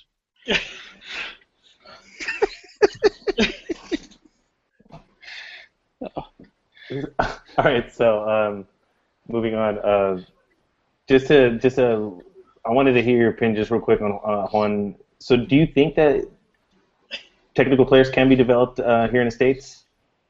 Yeah, I, I think they can because look, what, do they like? The a lot of a very popular style here is to kind of sit back and close the close the spaces, and you'd actually be surprised which coaches uh, do these kinds of things and which co- coaches emphasize uh, technique, you know, a good first touch, good uh, one v one skills. But uh, I think they can. I think they just don't. They how do you say? Some of those players are late bloomers, and you know sometimes they don't they don't get the chance or or they're just for one reason or another they're just there's really no opportunities but to go to college and uh i mean those players are there man they're just Uh, you know what tripped me out one time is I went to a actually, you know, I'm I got licensed here and I went to a, one of the one of the sessions. The the guy who's uh, well, I won't say his name, but he's he, was the the facilitator and he's like a big guy in in the you know in the, in the region as far as the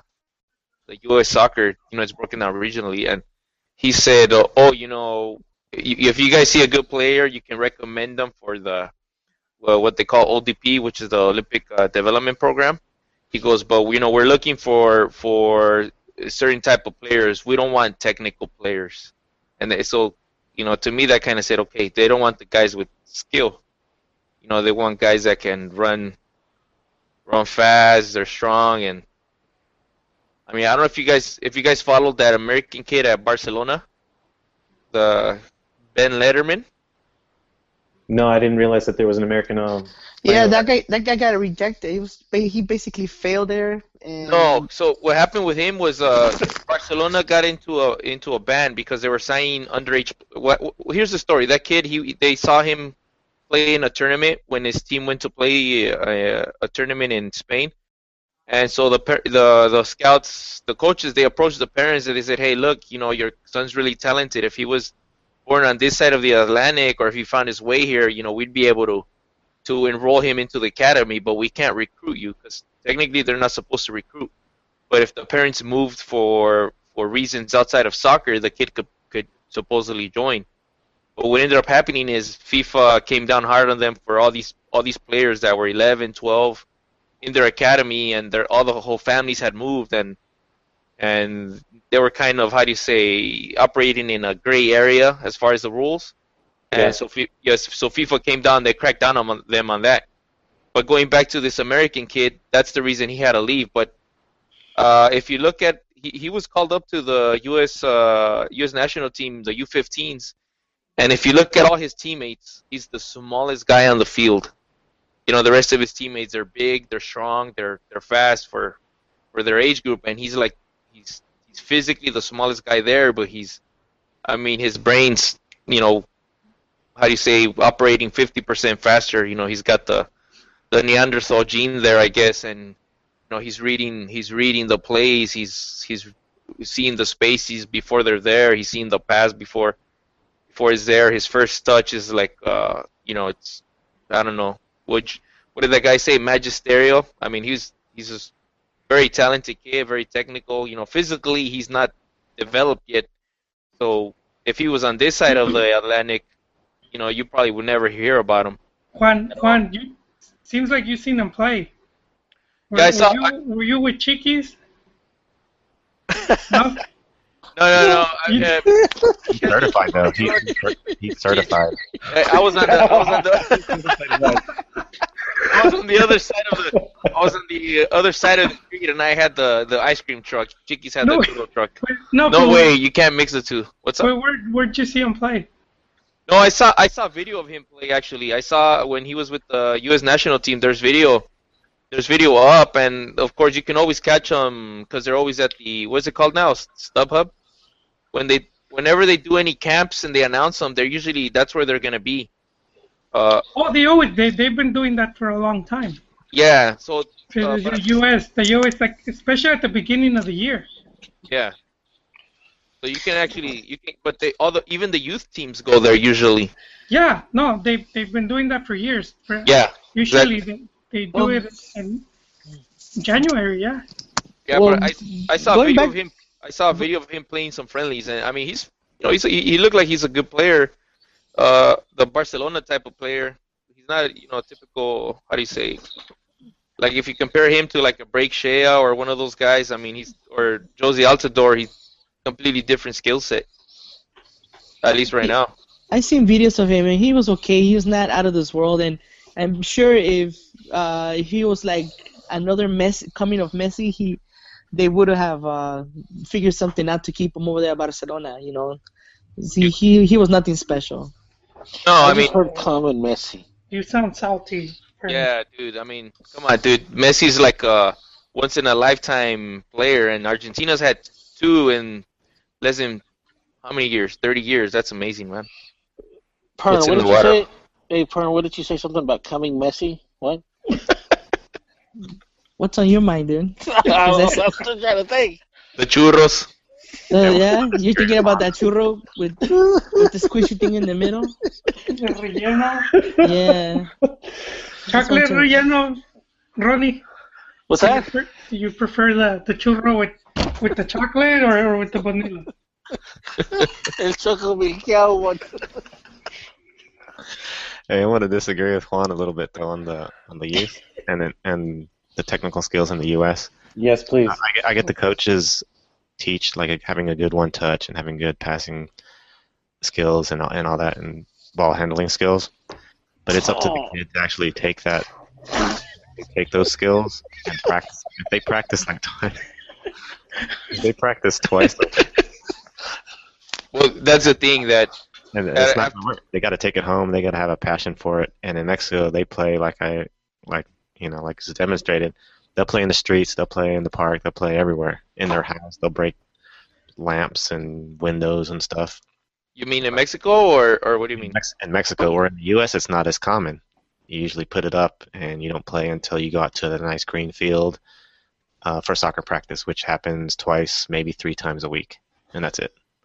Uh, in the in the younger ages, uh, I can tell you about LA specifically. There's certain zones where that does happen. You have kids that uh, let's let's say they join club at six years old, and they're playing, they're training three three times a week, and then, you know, in addition, maybe they get a they get you know a, a game or two with their club team, but they're also playing uh, three four times a week. Uh, you know, in a in a local Sunday league, uh, or and then also on the weekends another two or three games. So that does happen. It happens. Uh, on- once a certain age level, though, they're just it's just the the lifestyle here is different. And like for example, I think at about 13 or 14, they you do you do need that uh, Beto. You need that training, uh, that three four times a week training, maybe you know two a days, certain weeks. Uh, plus that week, and I guess they're moving towards that, but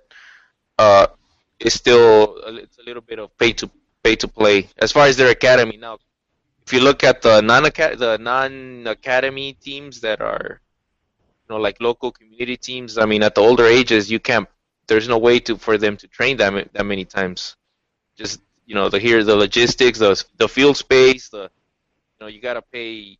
It costs money. You know, you you need a field, you need to pay for it, you need a insurance for it. You need a coach that, that has the expertise. You need to pay him, and uh, Also- the scouts, uh, Juan. I, I believe they, they only they only scout from certain certain leagues. yeah, certain teams definitely, definitely, and They, uh, they won't go to where Chiquis goes.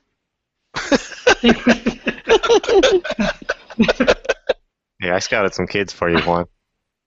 oh, hey, send them my way, but uh, send them my way, dude. Need a need just need a coyote.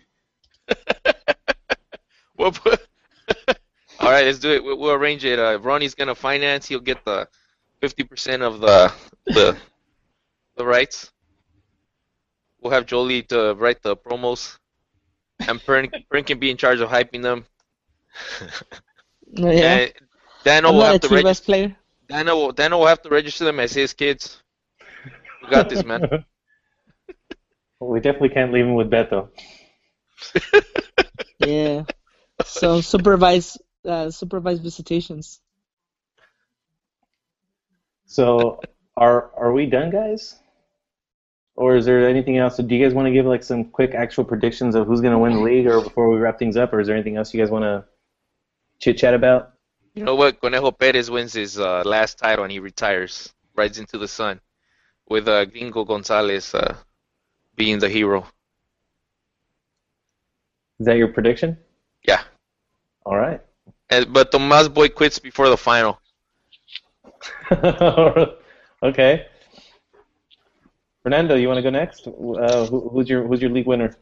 Uh, well, it's gonna be a tight final between Monterrey and Chiapas, and I really don't know who would be the winner there, but I think Monterrey has what it takes to go over the top.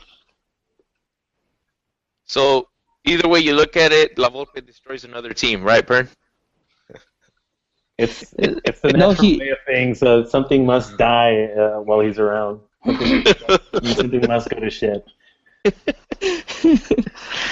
Yep. Yeah. I, I Um, predict Almeyda's gonna get sacked. No, I don't think so. Half- Actually, halfway Almeyda's through. uh, Almeyda's already won silverware. That that could win him a couple of seasons. You know? That might buy him. Yeah, I don't. That might buy him some time though. Uh, no, it not not with Vergara, dude. But I will say though, he eh, when Chivas does get relegated, he will get sacked.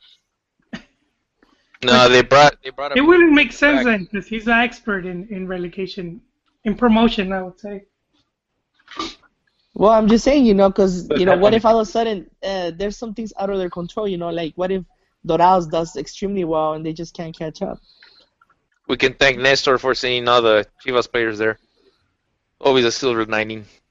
Yeah, Nestor really ruined the team. I know you like to be super uh, pessimistic, um, Julian, for good reason. But I, I think uh, I think your, your guys are probably going to be okay, and I think your coach is going to make it through the, the season. But we'll see. Um, care to give a, a league winner, or is that uh, as far as you're willing to bet? Um, yeah, I don't, I don't, I don't. I'll, I'll see Toluca. I'll, I'll say Toluca wins it. So salty, man. Why not America? You know, Uh, you know why? Because he's got uh, Talavera there, the Chivas Canterano. So you can always say Chivas Cantera producing. Well, in that case, well, might as well Dorados be the league winner then. Good point. No, Well- I actually think America could probably win, not this one, but the next one. When Wemes comes back. Yeah, and, and they're they're looking for another uh, top signing, but I, I think they're gonna be affected a bit with uh, the no preseason. Hey, a surprise signing from Europe. Pulido signs with America. To sell what? Churros? Did he? Droney dropped. So Yeah. Juan, uh, what are your predictions, dude? Uh, league winner, or do you want to go off? Um, do you and do you agree that uh, Almeyda's going to be uh, fired? No, I don't think Almeyda's gonna get fired, dude. I think the teams. I mean, look, they brought in Pineda, they brought in Goulet. They got a good, strong. Uh, they got a good, strong supporting cast. Uh, But but, but wait, we- Juan, you, we- you we were saying that they, they, that's what I was gonna mention. We didn't see the best of uh, Conejo Brizuela uh, last season. If you notice, uh, got rid of some dead weight in Chaton, sending him off on loan, which is actually, you know what, uh, Jolie, we can we can uh, second guess why the moves or how the moves were done, but I mean overall, they're instead of uh, selling Chaton, they sent him on loan. but but you know, no, no, I'm saying one of your criticisms last season was that the team, uh, you know, they needed more players. Yeah, Aren't they? Aren't they in the same boat now? right, but they're they're still focused on the league. I mean, unless you say because they're not gonna play Libertadores yet, right? No, I, I know. Yeah, so I think they look. They brought in two quality players. They they they. The only issue is they didn't bring in a forward, and I guess Saldivar and uh, Mar- uh, Marcos Marco Antonio Granados is uh, being promoted, and uh, there's another player Cisneros that they were that they were hyping up.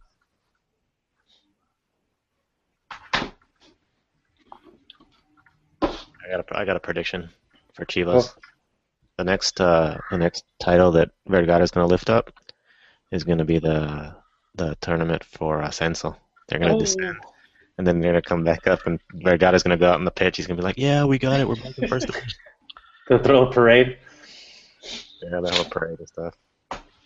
Then my other prediction was just that what I said earlier was like America's either going to win the title or Ambriz is going to get fired this this. Cool. Uh, Ronnie, anything to add? Well, my top four, obviously, I already said who are going to be my top four. Um, if America can keep the you know the heads cool, I think that they should be able to win. Uh, I mean, they've had a pretty good, have a good team. You know, obviously, you know, Tigres also has a good team as well. But uh, um, I I think that I think they're they have probably the deepest bench. Um, I'd like you know, you know, I, I think America's going to win. Um, but I, like I said, I gave my four. It's going to be America, Tigres, Cruz Azul, and Toluca. Uh, what I would like to see is I'd like to I'd like to see Cruz Azul get to the final and lose at the end, and I'd like to see Chivas relegated. That would really make me happy. Excellent. Um, my prediction, I guess, I'm I'm predicting a, a Monterrey final. Uh, I, I have I, I was surprised, really surprised that, that Monterrey didn't make the playoffs last season. I be shocked if they don't really if they don't turn it around drastically. I, I'm thinking they're going to bounce back pretty hard. But the reason I don't see America winning is for the same reasons they lost this last season. Is that I don't think Nacho has complete control of the team, or at least not um, in a way that that's going to keep them from uh, hurting themselves. Um, as much as I, I would, on part of me would like to see Chivas get relegated. I don't think they will be. Dorados will probably go back down. Um, but uh, and I'm hope and hopeful that my Santos are able to get back into the Liguilla, which I think they will. Hey, I think Zizou is gonna bring Gignac back to Real Madrid. Watch by the end of the season. Well, the the inter rumors, um, have, did they just fade away, or the, probably, if anything, that move would probably happen during the next transfer se- uh, transfer window. Anywho, I guess um, I guess that kind of uh, should be wrapping things up, guys. Thank you for joining us. Uh, first podcast of the year. I think it went off pretty good. Um, so Fernando, John, who's no longer uh, with us today, but uh, Rest in was here peace. for a while. Sorry, he passed away. Um, no, uh, John, thanks for joining us. Um, Joel, Juan, Beto, Ronnie, and for myself, Daniel, uh, we are Los Cachirules. Thank you for joining us. We will talk to you next time.